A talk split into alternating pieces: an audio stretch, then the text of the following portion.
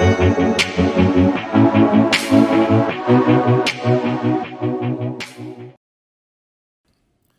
surge in U.S. oil and gas production has been a game changer for our country and for the world.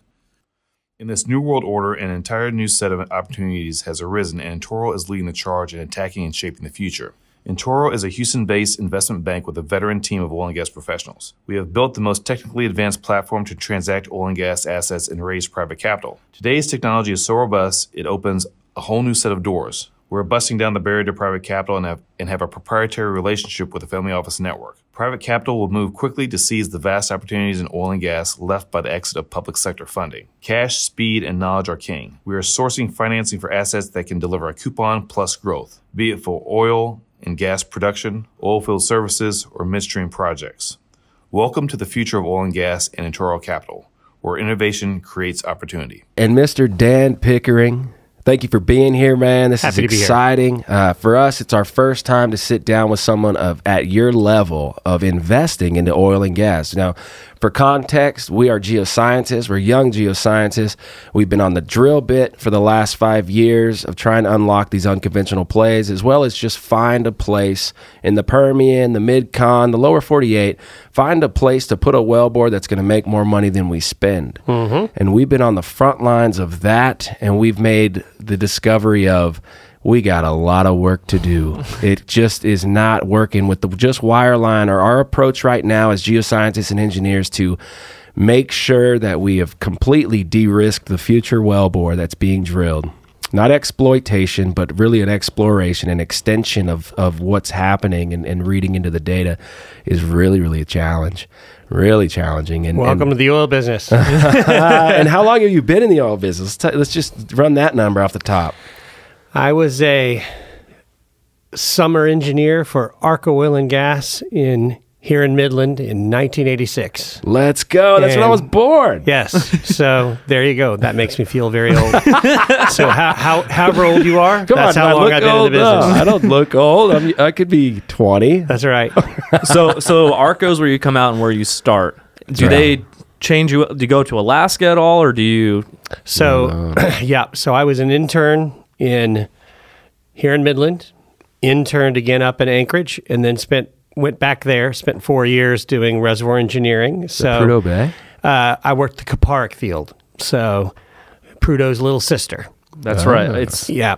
to the east, Uh, southeast. Yes, correct. Okay. And so we were, um, we came after Prudhoe, and all those facilities had been put in place. The pipeline had been built, and so as you guys know, every everything else gets a lot cheaper once you've got that first big field and, and all the infrastructure. So, Oh yeah. spent four years in Alaska. I can tell you that that summer in Midland can be tough, but all the time in Alaska was, was tough for a young guy, and so I was I was happy to to leave when I finally left. Beautiful place, Would- just wouldn't want to live there for the rest of my life. And so when you were going through undergrad and you were getting through and into that position, was it always, uh, did you have that set, that goal set? I'm going to get into ARCO. I'm going to get into oil and gas. I'm going to see what this is going, what's going on. So, I mean, oil and gas was exciting at the time. You'd come off the, you know, kind of the big boom of the 1970s. And um, I loved math and science and wanted to be an engineer. And um, petroleum engineering seemed really intriguing to me. And uh, did I have a goal of going to work for ARCO? Not necessarily. I just wanted to kind of work in the business.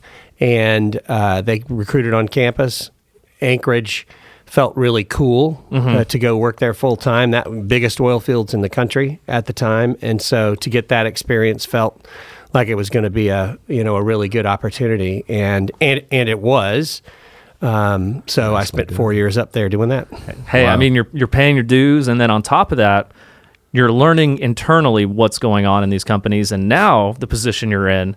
I mean, from most investors that we've talked to, working, you know, and at the our old job, Sure. I mean, we're talking mostly MBAs, money guys, you know, with zero oil and gas uh-huh. experience. All they can see is that decline curve. Am I going to get my money back? That's that's the bottom line for them. But actually having an understanding of what's going on internally at these super majors, how has that helped you as far as like picking and choosing different investments? Yeah, I think it definitely understanding risks. Right, that's what the mm-hmm. investment business all about. It's kind of what all businesses are all right. about Oh, is yeah. understanding risks. And when you have an appreciation for what you see in the spreadsheet, or what that type curve. I mean, there's a lot of things that go into a type curve. Oh, yeah. And so I think that being able to figure out, you know, what makes sense, what feels like it's been exaggerated, et Yeah. You know, I think It's like, that what's your helps you. what's your B factor there? right, right, exactly. So um, it helps. Yeah. Now, I'd be the first to tell you that um, this is a much different oil business than the one in the you know late '80s, early '90s, and so I always joke that you would not want me on a well today. But it, when you're thinking about where to invest, it's it, and I mean it helps to know how the business works. Mm-hmm. Wow. Wow. Yeah, you lived through that transition. That's your your professional career is that transition from knowing what was happening in the 80s, 90s to then turning into how do you invest into the mm-hmm. future of this business. Mm-hmm. That's interesting. So if I can recage that conversation just for a second. I feel like your experience and the timing of you getting an Arco engineering uh, intern position going to Alaska and being put on the little sister, as you put it, of Prudhoe Bay, and you didn't go into an operation and facilities that was being created. You were going into a process that was being optimized by the creation of Prudhoe Bay. That's right. With that experience, you now have a degree in optimization of facilities and operations, and you move forward with that skill set. And, and that you build off and got an MBA, you realize how you can optimize everything in the oil and gas. I bet. I mean, you I th- maybe is that what you think led to to near success after that? Um, so I think that when you're 22 years old, you're putting building blocks together. I, I wouldn't say that any one specific thing turns you into an expert that allows you to to go on and be successful. I think that um, working through what I would call the tough times of the early '90s in, in the oil patch, um, it, you've got the technical understanding, then you've got kind of the reality of what the business looks like and how it works, and you get an appreciation that being an engineer and understanding how things work is fabulous. It's all got to make money. That's right. It's all got to fit within the context of you know the broader business, and so I think that would be the the key takeaway. Um, I, w- I would I would say it it was a great start, but you got to keep building on that. Right on. Wow. Major mentors or, or significant significant events that uh, that really propelled you through this. Do you have anything off the top of your head that stands out? Yeah. So, um, two or three. Indulge me. I'll be quick on each.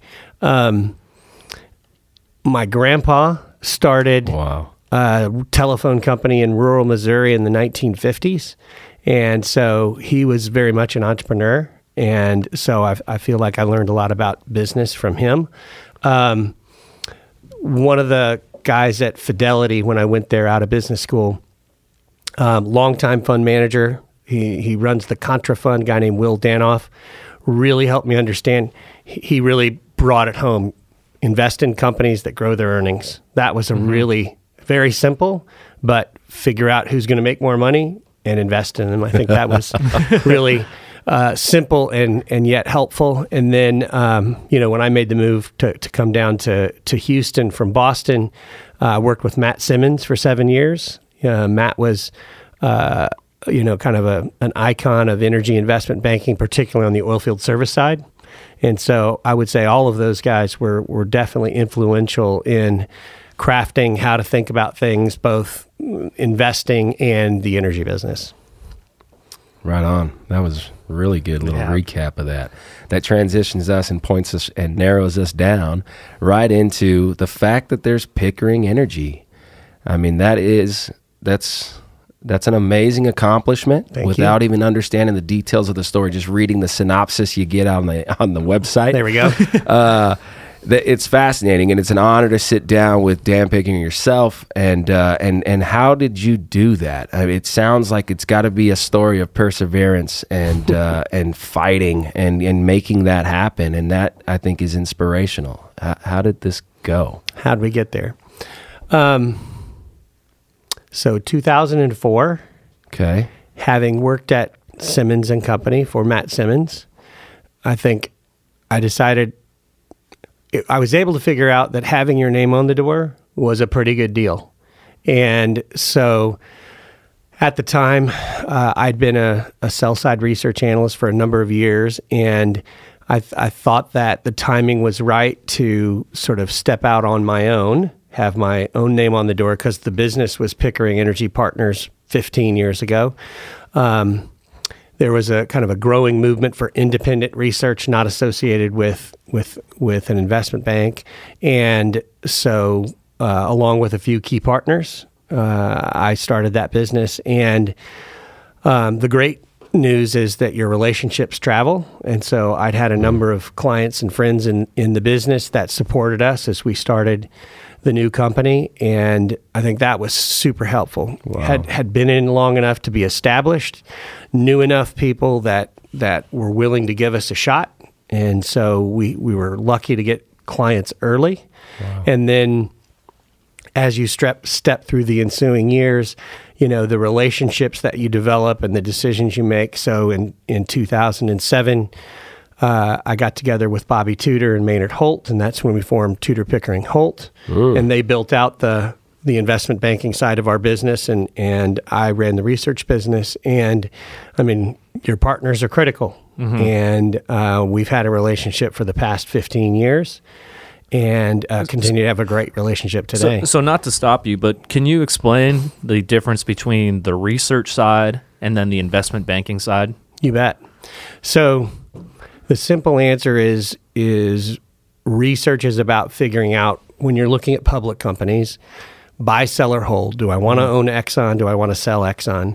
Um, there's a a huge cadre of, of institutional investors who don't have the time to to look as deeply into any given industry, and so they rely on research analysts to do that. Mm-hmm. So that was the business we started in 2004. In 2007, I got together with Bobby and Maynard. They'd been doing transactions. So investment okay. bankers help companies either sell assets, buy assets, merge their company, raise money. And um, the intersection is that public companies are trying to raise capital from institutional investors, pension funds, et cetera. And to do that, um, a lot of times they, they want to feel like they're involved with experts. And so um, the expertise of the research business combined with the transaction side of the business, that's how you wind up helping companies raise money. Wow. Okay. Right on. So that was that's you know a business that we built starting in 2007, and Bobby and Maynard done a fantastic job. Got fabulous market share in in that area. We've done a ton of transactions, a bunch of stuff out here in the Permian, and um, you know, so it's a it's been a great partnership. Wow, and that is perfectly seg- segue to your short presentation and get into the details and really get a talk to you about how you approach the Permian Basin. I mean, it's going to be fascinating for us on the geoscience side to understand uh, what is it that uh, appears to be making the most money. Uh, how do you de-risk this thing? Calculated risk, and we get that, and uh, that's going to be really, really cool. So we'll we'll go into the drill down segment section of this podcast where we talk about Pickering Energy Partners, how you invest, the the, the thought process of de-risking things and making sure you're making more money than you, than you spend. Mm-hmm. Uh, and uh, and I know there was there was a there was a breakfast or there was some event that was happening. Well, what was that? What we had a forecast breakfast today. So every year for the last nine, we've come out to Midland and kind of shared our thoughts on what's going on in the oil patch why we are where we are and what the next year or two look like. And so we had that forecast breakfast today. And um, it's always you know end of the year is a good time to reflect on what the what's happened and what's yeah. going to happen as we look ahead. So it's been a it's always in uh, ahead of our Christmas party. So nine years of having Christmas parties as well, and uh, it was a it was a good one again today. Wow, you gave the presentation. I did. Wow. Right on. Still saved your voice for us. That's right. you got it. okay, that's awesome, man. Is are you going to touch any of that? Because that sounds like a fascinating little talk. Did you did you bring a little bit in that? So I don't have that here, but I'll I'll weave some of it in. Right on. Perfect. Okay. Right on. Good. So for our drill down segment, what I thought I'd talk about is what we're doing in the Permian in, in with our investing business. And so I think a key to how we see the world today is that if we think about the shale revolution in the last 10 years, Okay. um, it's been about trying to figure out what that opportunity set looks like. So we start drilling horizontal wells, big fracks, and then the question is where where can we do it? How big is the opportunity? And so it's basically been, you know, we've spent a decade grabbing acreage, drilling wells, figuring out what our optimal com- completions look like, et cetera. So we spend a lot of time drawing the box, for instance, around the Permian. What's the boundaries? Where do things work best? So that's been wildly successful. Uh, a couple million barrels a day of production here out here has gone to five million barrels a day. Right. So, but from a macro perspective, it's also created a lot of supply globally, in the oil price is not as good as it was. And so, we're sort of entering, in our opinion, the next phase of what happens out in the Permian, which is how do we optimize and develop these assets that we found. So at the micro level, at the geoscientist level, it's it's you know what's that rock look like foot by foot by foot. Uh, you know, you start moving up, and it's okay. How many companies do we really need? To develop these assets, um, who's the best at it? How much money do we spend? How quickly? And so, we think the world's changed from money plowing into you know drill one well per section hold wells and flip it to the next guy now it's about developing the asset and so the question for us was how do we deploy capital in this environment in a way that doesn't look like everybody else that uh, can you know make money for our investor base and so we felt as we entered kind of this new development phase that that there would be opportunities driven by the fact that we're five years into a downturn Yeah. Mm-hmm. and and, and capital's getting harder to come by. Oh, yeah. So Oh, yeah. Public markets aren't giving people money, no IPOs, no secondary offerings. Banks are tightening tightening their uh, lending requirements. Private equity, which had been throwing money at portfolio companies, has started to say, "Wait a second, um, let's slow down." And so companies are going to have to operate as real businesses as opposed to transactions. Hey, I'll, Yeah. I'll I'll jump in, spend three years doing this, and sell it to the next guy. Now it's how are we going to build a company? Wow. We saw that a lot this year. I mean, as far as like how flooded the market was with all these different assets that were up for sale. Yep. Because I mean, we were reviewing different assets every other week, and we're Yep. just like, wow, what's going on? And Yep. Well, I would argue that that box that was being built over the p- t- past 10 years, if, if you looked at the profit gain, the net profit of that box would probably be in the black. Maybe. A- absolutely. I think that You think so? Absolutely. The, the, the thing that's tough is again five years into a downturn Yeah. when the game has changed a little bit. It's hard to remember that ten years ago, almost all these companies were a lot smaller. So if we went from 2004 to 2014, Yeah. shale added billions and billions and billions of dollars worth of value to, to these public companies and, and to private companies. Mm-hmm. From 2014 to now, oil price has gone down, Sure. buyer universe has started to shrink. And so the value's down from the peak, but it's way up from where it was Yeah. 10 years ago. Sure. So That's a good way of looking at it. no question there's value added in this Yeah. but there's also been for the last three or four or five years there's also been kind of this realization that we're going to have to do it better That's right. to have another step function in value oh yeah, And I'd say I like the way you say it makes me feel like there's a transition being built. It's not that we can get better because I don't think we can today. If we just put more money into it, we can just put more wells and increase oil production, but not our performance. Our performance is not getting better.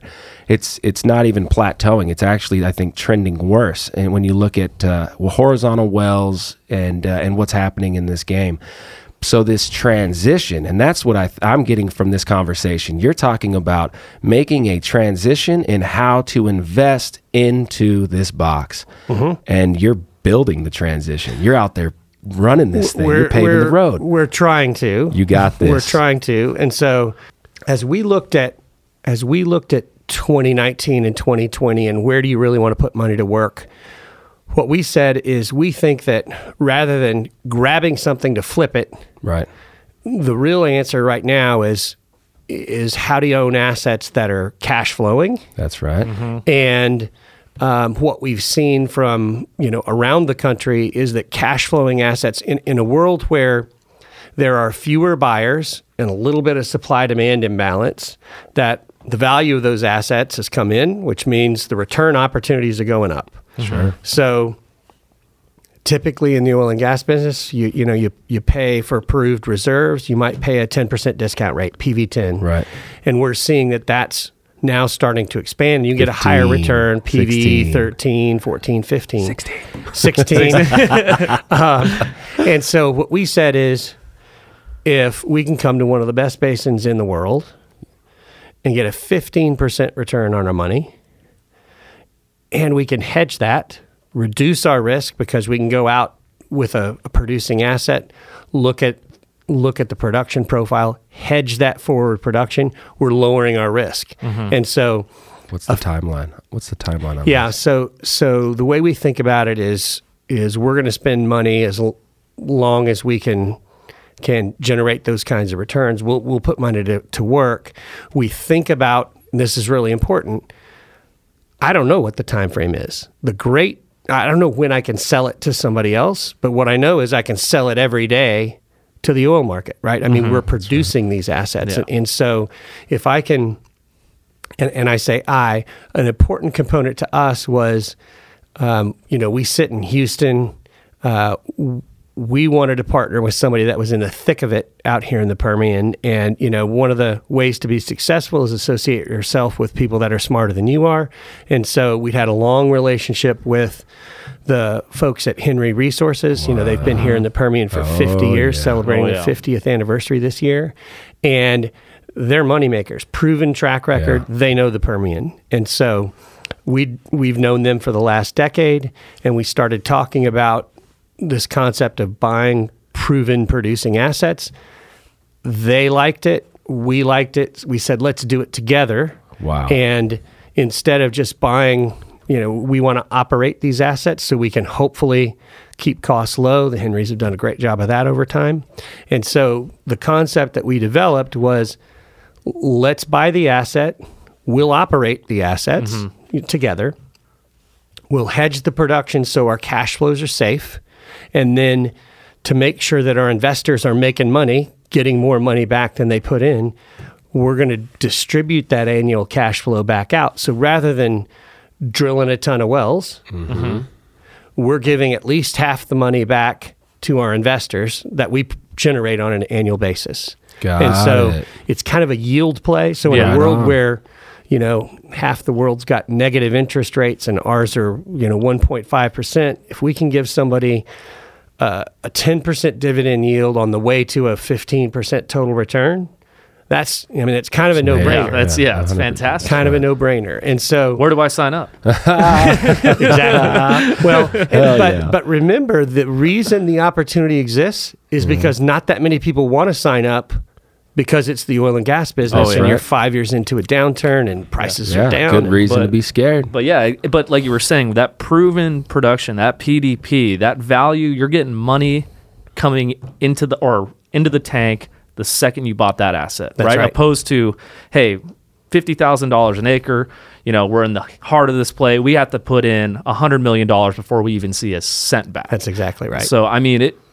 I, That's I it. think it's the future That's it. right now. Yeah, we saw that. I think. I think we saw that model developing uh, Yeah. in the pa- in the past six months. Yeah. eight months. Uh, so, do you go into Henry's kind of high level the, the the history of how he actually became successful? Because I I rem- I have an idea based off me not asking questions, but I've I've seen Henry floating around the Midland Country. Club, and I'm, I've met. I think I've shaken his hand. Anyway, uh, seems like a really really cool guy, and really easy to easy to talk to, and and uh, and I want to say it was that he he had a good position of the Sprayberry and sold a big chunk of acreage to Concho. That's right. That's right. So if you look at, at the history of the business, Jim started 50 years ago. Uh, he was a consulting engineer. Then he said, rather than consulting, I want to be in the business. And so he developed an oil and gas company. And I think um, if you look back, the they were early vertical wolfberry. um, started developing that play, saw it going horizontal, and I think Jim and his team have done a great job of identifying. So, so importantly, right? How do you become an expert? You do something for a long period of time, and so they've developed this expertise.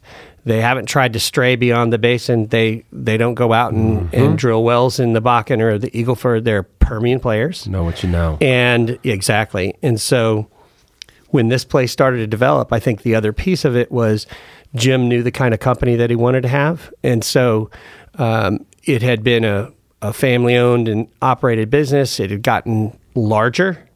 And I think he felt like he was better as a smaller company entrepreneur. And so he had this incredible asset at a time period where people were paying up for incredible assets and so he sold and and the company's done that two or three or four times over the last 15 years No kidding. Last 15 years, two, three and times. and I wouldn't say they didn't top ticket every time and they Yeah. didn't they didn't come back in at the exact bottom the whole point is hang around the hoop when things get fairly valued Gotta be eat. willing to let assets go when things mm-hmm. get cheap be willing to stay back in you know jump back Yeah, in and yeah. so we were really encouraged that they liked this idea because they've had a long history of kind of figuring out when's a good time to deploy capital Man, I love that analogy. If you said or hang around the hoop, is that a basketball That's a analogy? basketball term, Yeah. yep. So he's looking for easy layups and letting people shoot the That's right. shoot the threes. That's right. Gra- grab rebounds and Yeah. make you know easy baskets. Hell and yeah. That that implies that this is easy to do. It's not. Right. Um, but but I think over the last you know 25 years, these guys have gotten real good at sticking to their knitting, buying opportunities, drilling wells. Keeping a team together. Exactly. Developing good technical expertise. Wow, solid contacts.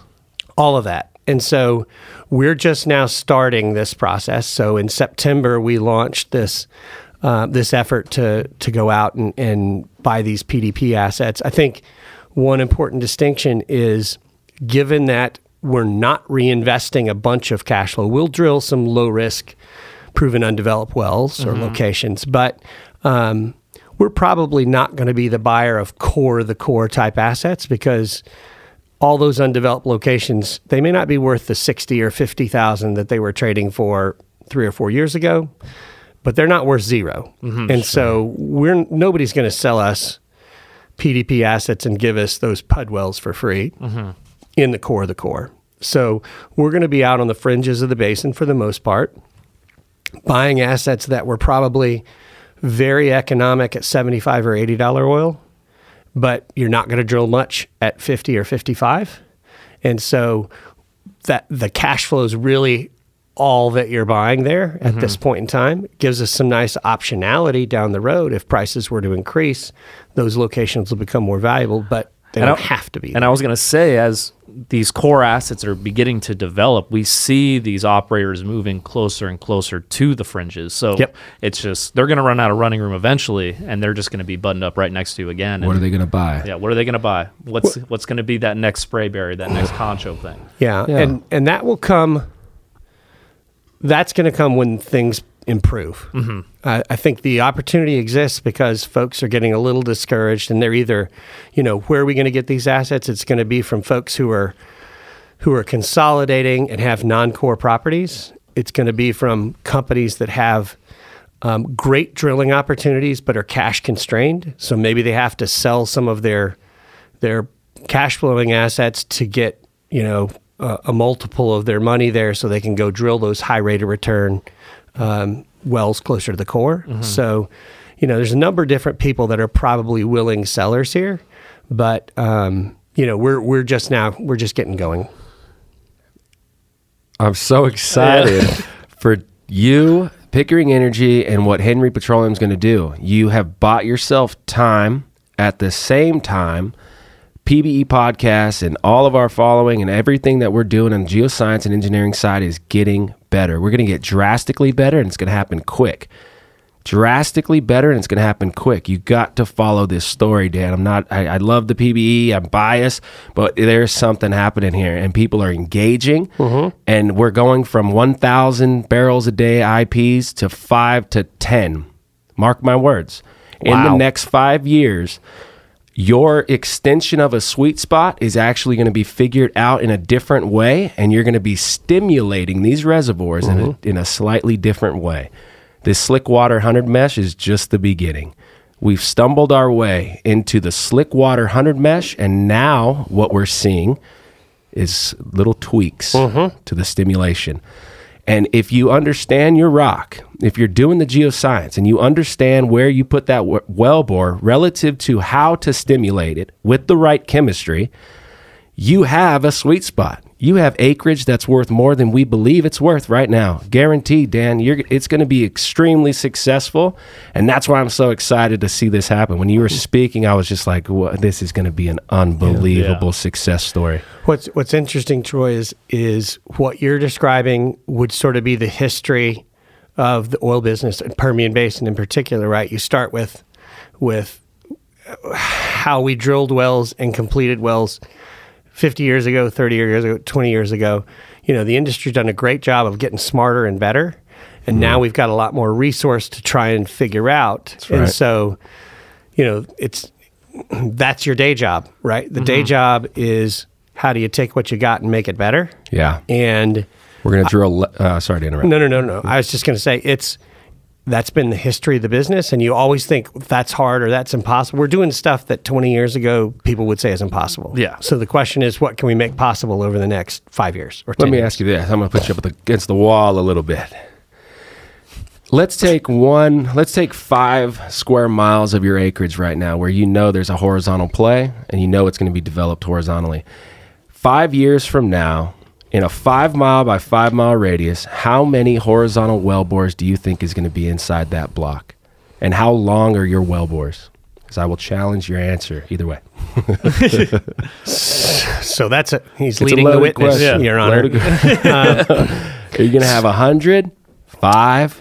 Um, I don't have a good answer for that question. Right now, we're going the opposite direction. Whatever you assumed, it's fewer wells, not more wells. right. Mm-hmm. Because of this parent-child issue that's that's developing.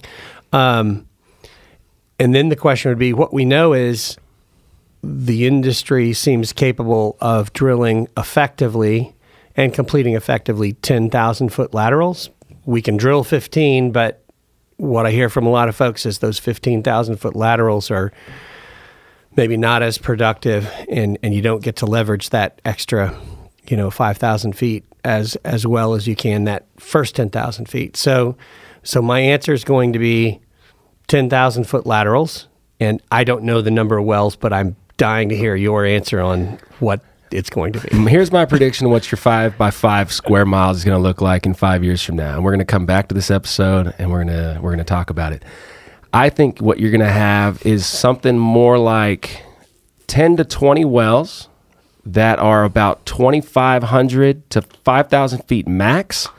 And what you've figured out, what your geoscientists and engineers identified, was that this unconventional play is mostly impermeable mud that contributes 0 mm-hmm. to the wellbore. And we have these lenses of deliverable rock.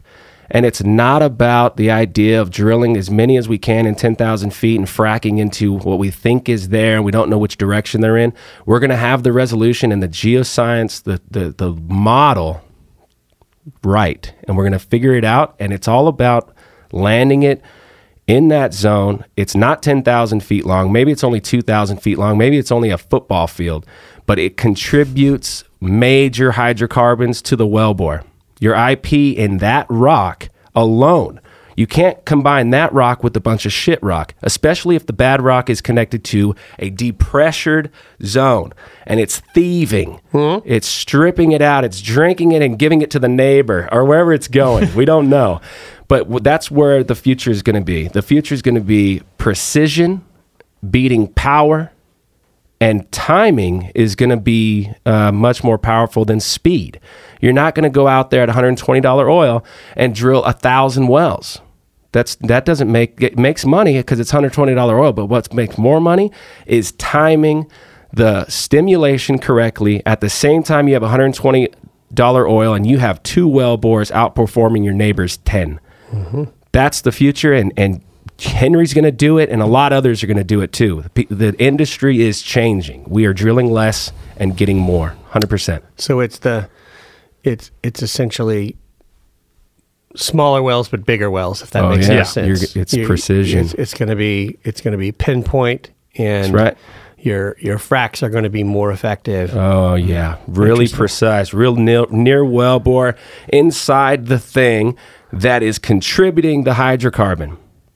It that's it. That's the facts. so let me ask a question on that. If you can dr- if your laterals aren't as long, Yep.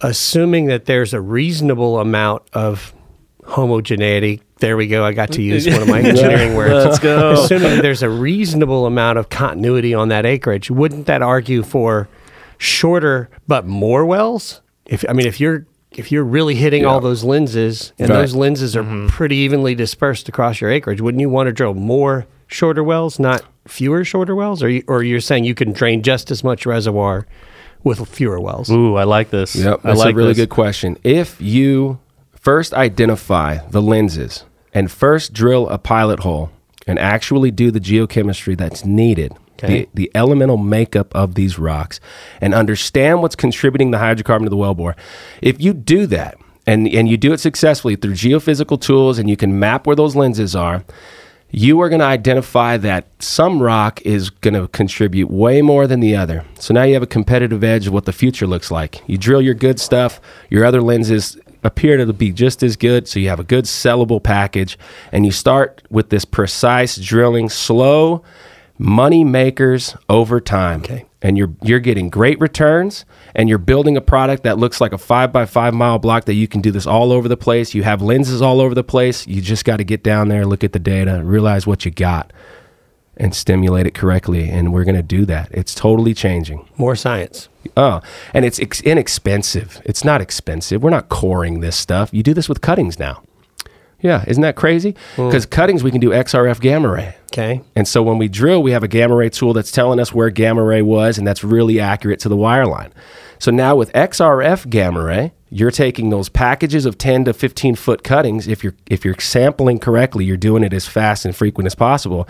You put everything on XRF gamma ray back tied to the wire line. So now you know exactly where those things came from. Mm-hmm. And now when you start studying that stuff relative to someone like Skips in the room who knows the geology and really understands the structure that's driving it all, and you have it in the seismic data, you see it in the seismic data, you make predictions of what's driving it. He's, he, that's what he does. His thesis did it. You look at the geochemistry and you say, that's it. That's our A, that's our B, that's our C. Let's go prove it. Don't go land past it. Don't land next to it. It's all about getting everything on depth. It's a really, really difficult challenge to get all the software and all the data put, points back in georeference together. That's really, really challenging, but you can get that wellbore back into that zone and you can make these massive wells. You heard it here first. Five thousand barrel IPs, ten thousand barrel IPs. Yeah. You said Five years. What that will Within five years, no question Okay. about it. That'll be awesome. I'll set an alarm on my phone. Dude, let's do it. I'm going to email you five years from now. I might be from a laptop off the side of the street somewhere.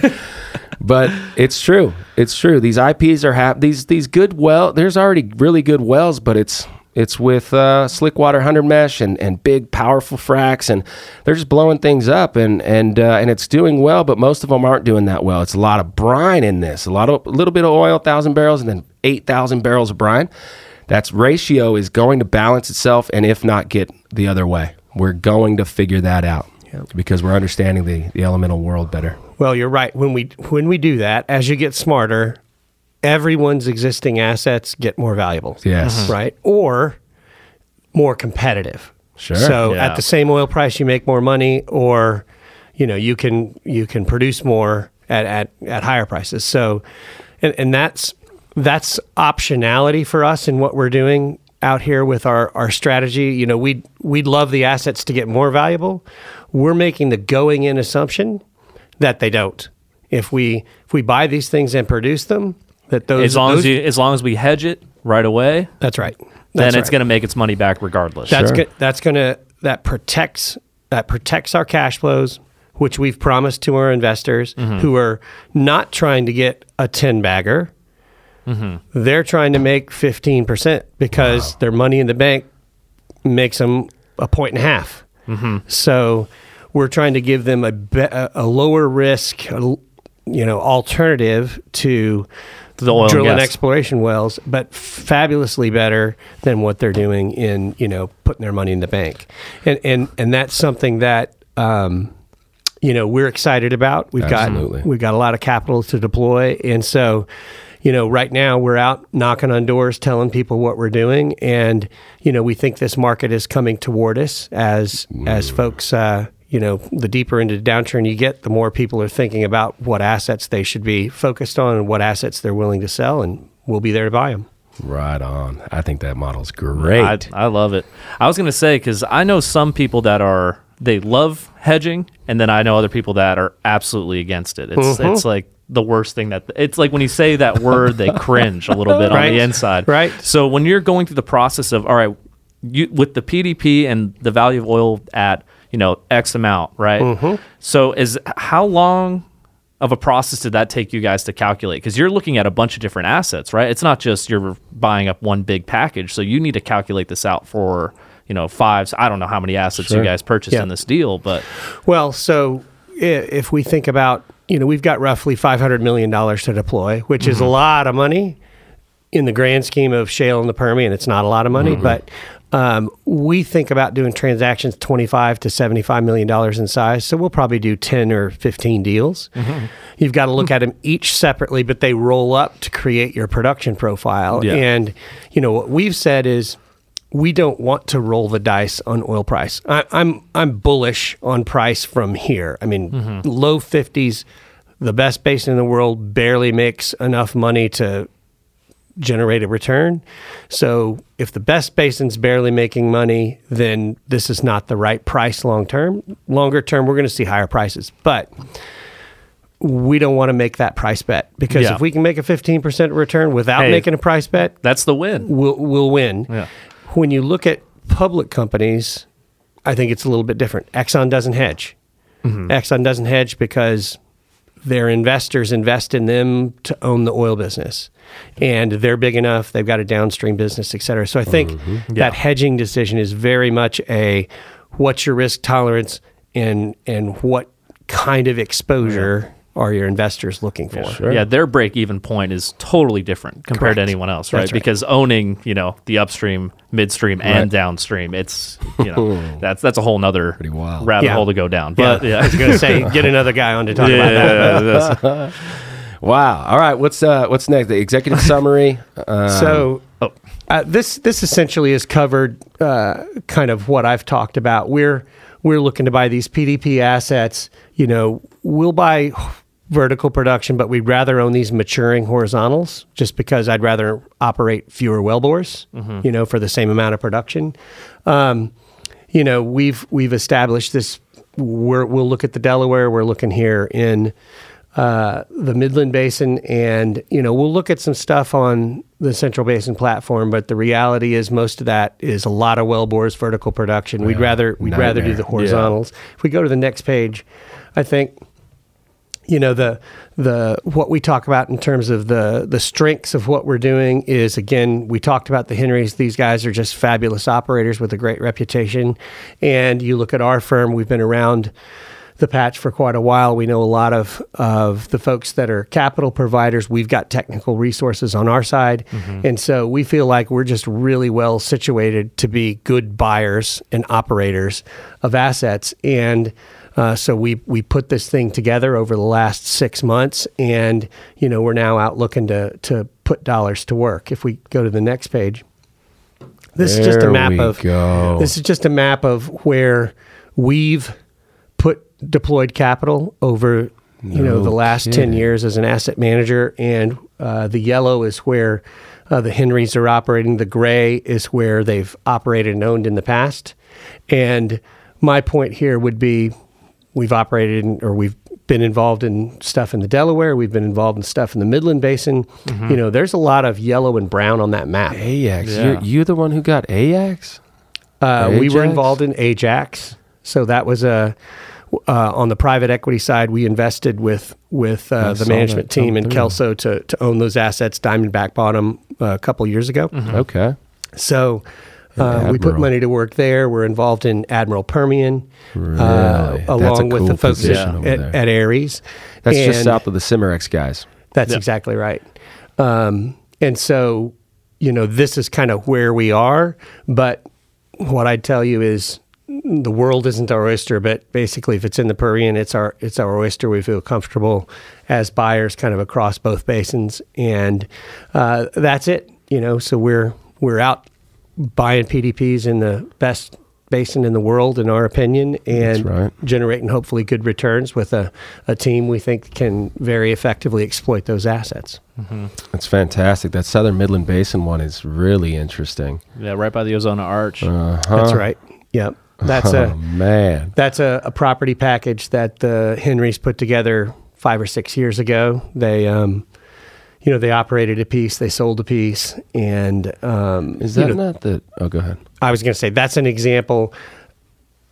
That at eighty dollar oil is core. At fifty dollar oil, it's tier two or tier two and a half. Till we get those IPs up. That's right. Yeah. Until you're you know geomechanic, geochemistry, Yeah. That's uh, right. That's the make it all combination. happen. That's the combination. Yeah. Um, so, so that's kind of the drill down piece for me. Is you know we're we're uh, focused on putting some capital to work in the basin while uh, everybody's a little nervous. Yeah. And you know we plan to own these assets.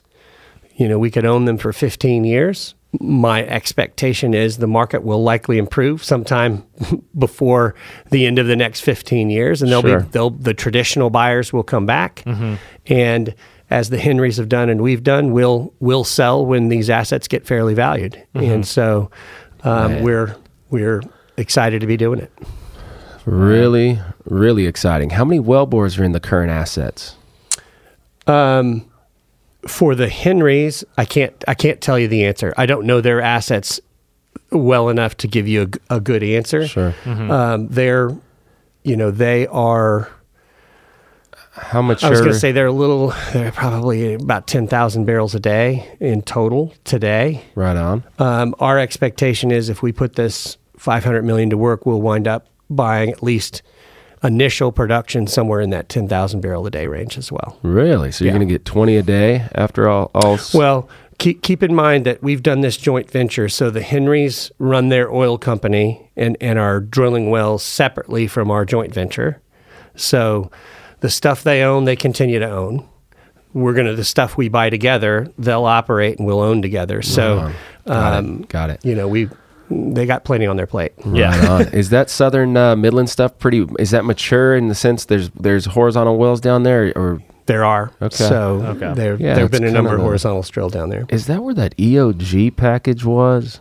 Wasn't there a? It was somewhere in. Is it Crockett, or Kinda- was it? I'm trying to. I'm trying to Yes, remember. there was a, there was an EOG package that Somewhere around sold uh, a year or two ago. Yeah. and I'm can't remember if it was Sequitur that bought that. Ah. Um, but but yeah, I mean, and of course, there's there are a lot of players all around all these assets. I mean, Yeah. there's tons of folks. The, the, you know, the, the key is going to be for us. You have to have the right combination of right. We're a willing buyer, but you got to have a willing seller too. And uh, a big public company doesn't quote unquote need to sell anything. It's a function back to this optimizing issue Right. Yeah. of them optimizing their drilling program and, and uh, you Wow. know spending packages. So you know we'll just Wow. hope, hopefully find the guys who are. It's the right time for them to sell. This is awesome. I, you're buying yourself time. That's my interpretation of this, and uh, and with time, things will drastically change. We're on the cusp. We're on this. Uh, we're on the, the the apex of something, and it's going to break through, and uh, and the industry's going to survive and, and thrive from this point. So that's going to be fascinating to watch. We will be huge fans of that, and we'll be keeping you on our radar. Five years from now, we need Five to do years. another Let's podcast. go. talk. We'll, we'll see what IPs are, are Let's doing. go. I'm telling you, and it's We're going to be write you it down. guys. It's going to be you guys, which which leads me to a, a, a thought, and I wasn't sure if I was going to bring it up or not, but when uh, we have experience with the investment group that uh, that's saying, "Hey, we want quarterly reports. We want to know what's going on." And we, we do all this work every three months to put a package together, and we all you know, finally put our heads together, and it helps the team come together and do something, put a product out. Um, what uh, what is your expectations of a quarterly report from the technical side of, of something like Henry? Yeah. Um, I'll answer it a little bit differently. I think uh, monthly or quarterly reportings, it can be as straightforward or as onerous as you decide to make it, right? I mean, it has to have some information content, but it shouldn't be consuming three weeks of every month or Yeah.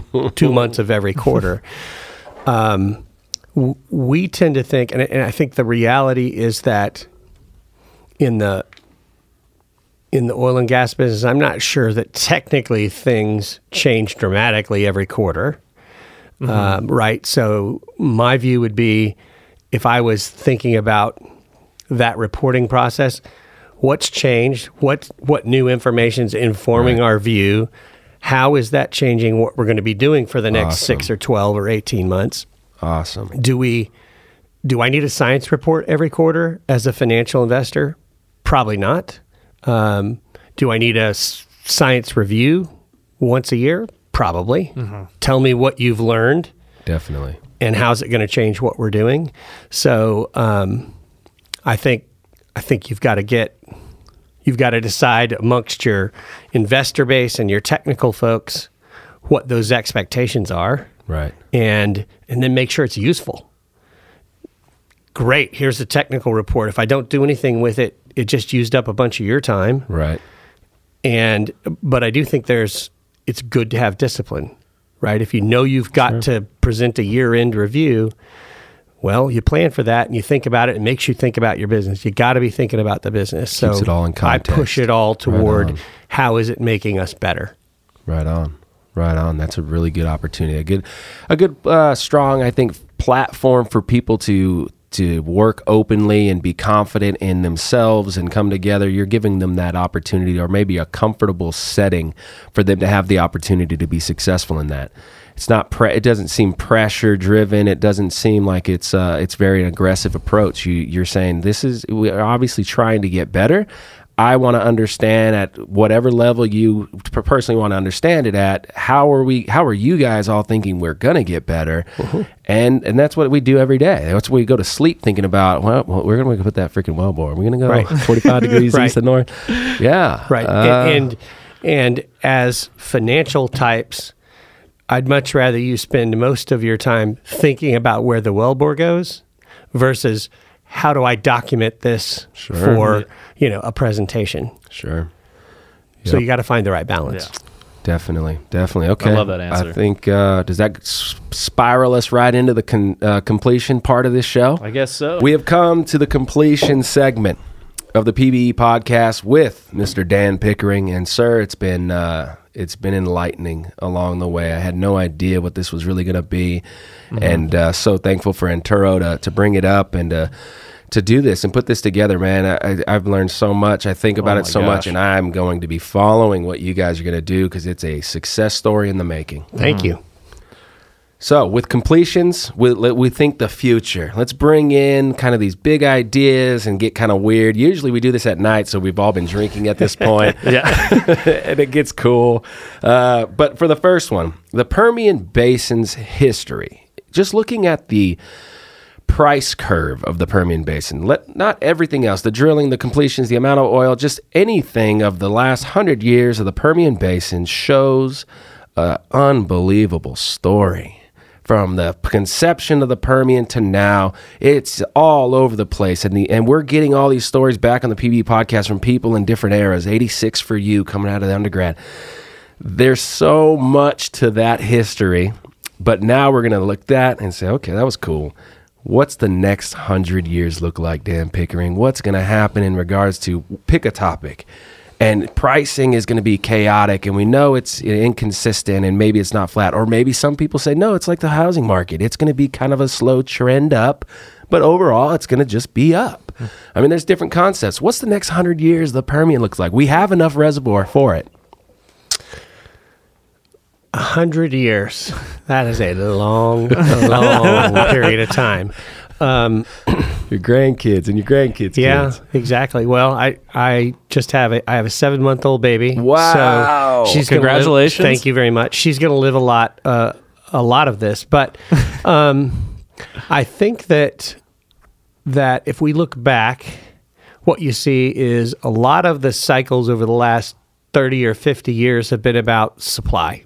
Mm-hmm. So demand has been pretty consistent, upward trajectory. You know, it grows one to three percent a year in line with global GDP, almost like clockwork. You go back the last almost 40 years, demand's down two of those 40 years. Wow. Global financial crisis. I think as you look forward, demand's going to be a bigger issue. I think that what are what you're going to see in Well, now it's a competing marketplace, right? Now there's so well with alternative energy coming in. Granted, it's not as mm. efficient mm. yet, mm. but That's right. And, and so I think that that this thing, this thing, meaning the oil business, gets trickier over the next 25 years because demand is demand is going to be less certain because we may see. You know, if they ever get batteries figured out, we're going to be seeing lots more guys driving around on battery power and a lot fewer on hydrocarbons. How soon is that? Don't have a clue. I, I don't think it's the next two or three or four years Sure. but it could be 25. And you better be thinking about managing it. How are you going to manage it? And so um, I think the good news for the Permian is that in a world that sees peak demand, that supply from here is going to be very, very competitive globally. And so if we went forward 50 years and demand's gone from peaks at 110 and falls to 75 or 60, I bet you the Permian's a big chunk of that 60 because it's simply very it's competitive today. I don't see it getting less competitive. Um, so I think if we think longer term, demand is going to be an issue that people have to grapple with a lot more. It's going to create, I think there will be amazing opportunities to make money when the world gets scared that demand's rolling over. And the likelihood's going to be, in my opinion, that that supply will fall faster than demand in that time period because folks will stop investing. They'll be too afraid and they won't realize that maybe demand falls 1% a year and supply could fall 5 and all of a sudden you know you might have 10 million barrels fewer demand and price could be 120 instead of 50 so demand i think is something to really think about. Um, how the well changes between today and and then is going to be really interesting because if you think back 75 years ago i mean we're drilling with cable tool rigs and what's it going to look like 75 years from so i mean that's laser just- beams, man. yeah, I'm uh, thinking lasers. who knows Yeah. who knows we may not drill wells we may well I, just who, who knows That's right. so if I but if I think about it in the in the more reasonable long term, twenty five Sure. years, I think um, you're going to see the kind of changing geopolitical dynamics. If you think about what's happening in Saudi Arabia, they're the third largest producer in the world now. Us, Russia, then Saudi. Saudi just IPO'd their oil company. I mean, that's basically all the wealth of of Saudi Arabia sits in the energy business. They're going to have to change as well, and so I think we're going to see different geopolitical dynamics. Why do you think they did that? Because I think uh, I was talked about this this morning a little bit in my forecast breakfast. The guy that runs Saudi Arabia, the head of Saudi Arabia, Mohammed bin Salman, he's in his early 30s. I mean, you don't uh, wow. you get it's kind of like England, right? You, Elizabeth's been the queen for 50 years. This guy could be in the seat for 50 years. And so if you think forward that far, he's going to have to figure out how oil's not the only thing Saudi Arabia does. And so you start by creating a vehicle to monetize your your wealth. And so they IPO 1% to Saudi Arabia so that over the next 75 years they can sell another 50 or 75% of it to the public. That's that's what I think they're trying to do. Whoa. Take all that money and do alternative? Well, take all that money and I mean they look at at what you've seen happen in Dubai, right, which is the same kind of geography. Dubai is a financial center of the Middle East. Mm-hmm. You know, how do you wean yourself off of a dependence on mm-hmm. hydrocarbons over the next 50 or 100 years? And so I think they'll try to develop other industries. So it's maybe a bit of a lesson, right? For if you're Exxon, what are you going to do over the mm-hmm. next over the next five years? You know what you're going to do: grind away. What are you going to do over the next 50 or 75? Wow. You want that position? You want to be the head of Exxon? Well, but but here's here's the big difference. The average CEO of Exxon is going to be in that seat for maybe 10 years. wow. This guy's going to be in the seat for 50. five to seven times that. Yeah. And so I do think they think differently. And um, it's it's very hard if you're a CEO of a company, you got to run it. But are you really thinking about 50 years? Right. Yeah. Probably not. Holy smokes. So, so that's kind of that's awesome. that. That's not necessarily the Permian stuff, but I think it's Right. It has, it has an im- impact. implications Yeah. for the the rest of the business. Um, I think we're gonna, you know, we've got to manage this kind of climate issue, and I think that the industry is going to have to spend more time and effort helping the world understand the how the energy business fits on sustainability metrics on you know environmental social and governance issues because today's young people they care deeply about this stuff. Whether or not the world's burning up and climate change is meaningful or not mm-hmm. they care about it. And so they're going to be the investors of the future right. and so you're going to have to figure out how to help educate them That's right. and um, the industry in aggregate's probably been quite dismissive of this, but I don't think you're going to be able to be dismissive of it. And, and you're starting to see sustainability reports coming out of most Yeah. of the public companies, and and so the industry going to have to do a better job of explaining the good they do in the world by producing hydrocarbons and Wow. and how they think about you know all of the ESG issues. You transitioned to the next question so flawlessly. Did you? I mean, me. you just did that There right off go. the top. I mean, the idea of of uh, of investing in the future, which is what we're doing. That idea and that concept is all about the unspoken truth of the current professionals in place, investing in the future of the next generation, being the builders of that generation.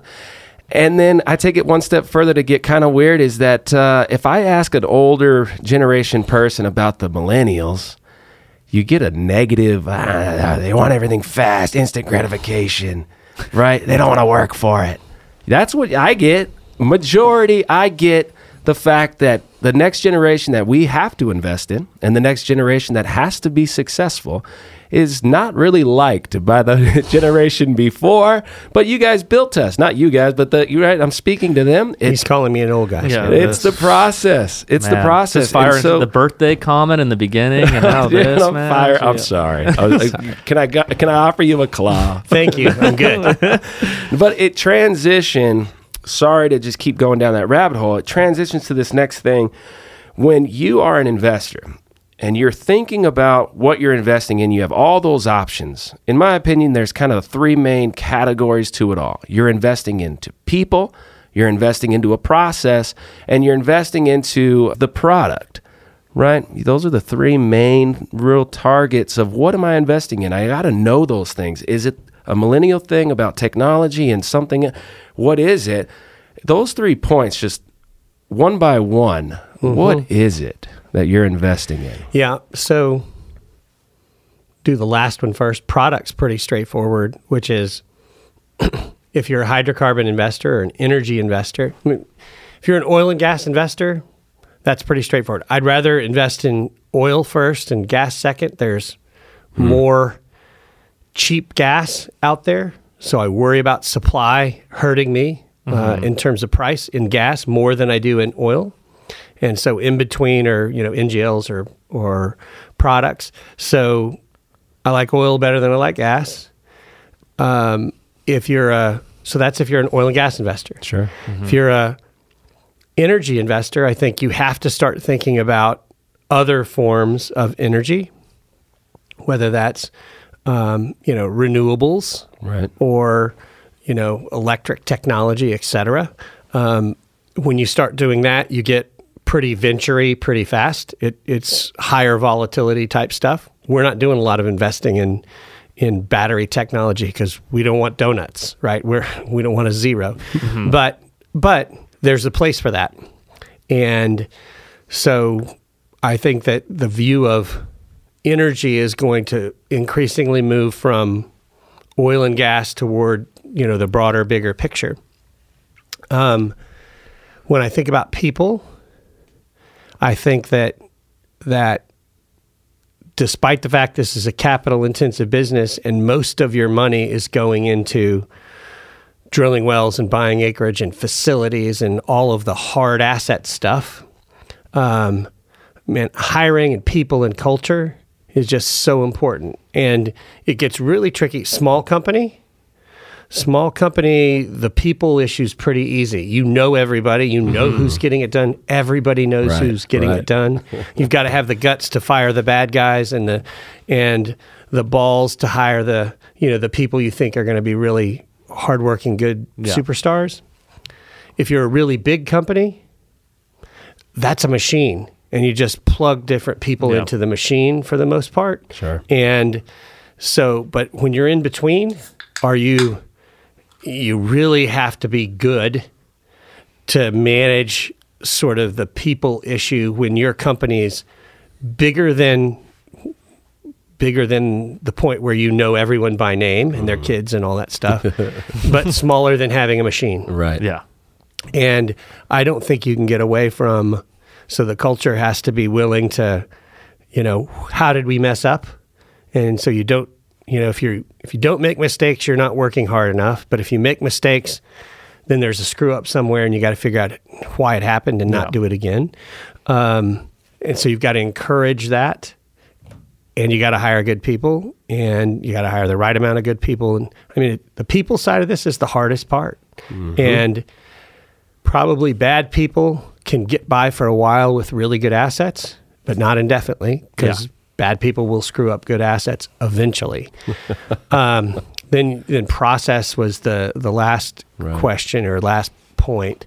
Um, we tend to, you know, when we think about this and attack it from a process perspective, the real key is knowing what you're trying to accomplish.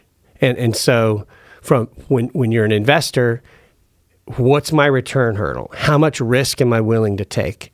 How much capital do I have? And so if I'm a in our PDP strategy, we know we want to make 13, 14, 15%. That means we're going to be investing in lower risk assets, which means I'm never going to buy an island off the proceeds of these investments, but I'm never going to be in the poorhouse either. Right. Flip side is do I want to do I want to take some more risk and be more aggressive? And if I do, I'd better get a 3 or 4 bagger on my investment because my risk of a zero is higher or my risk of losing money is higher.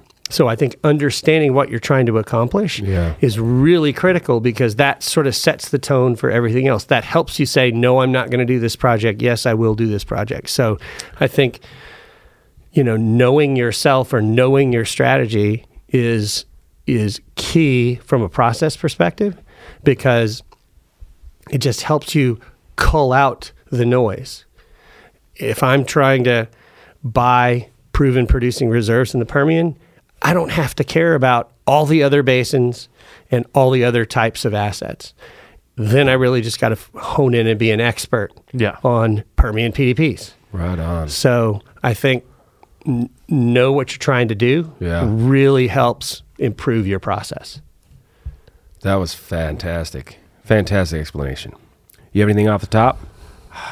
The only thing that I can, one last question or I guess comment is are you guys at Pickering Energy looking at diversifying at the moment out of oil and gas, out of, you know, the resource play into more, you know, potentially, you know, batteries, for example, because you brought up that example. But is that something that you're researching as well and just kind of waiting for an opportunity to invest? Or is that something that's just kind of out there right now? Yeah, great, great question. So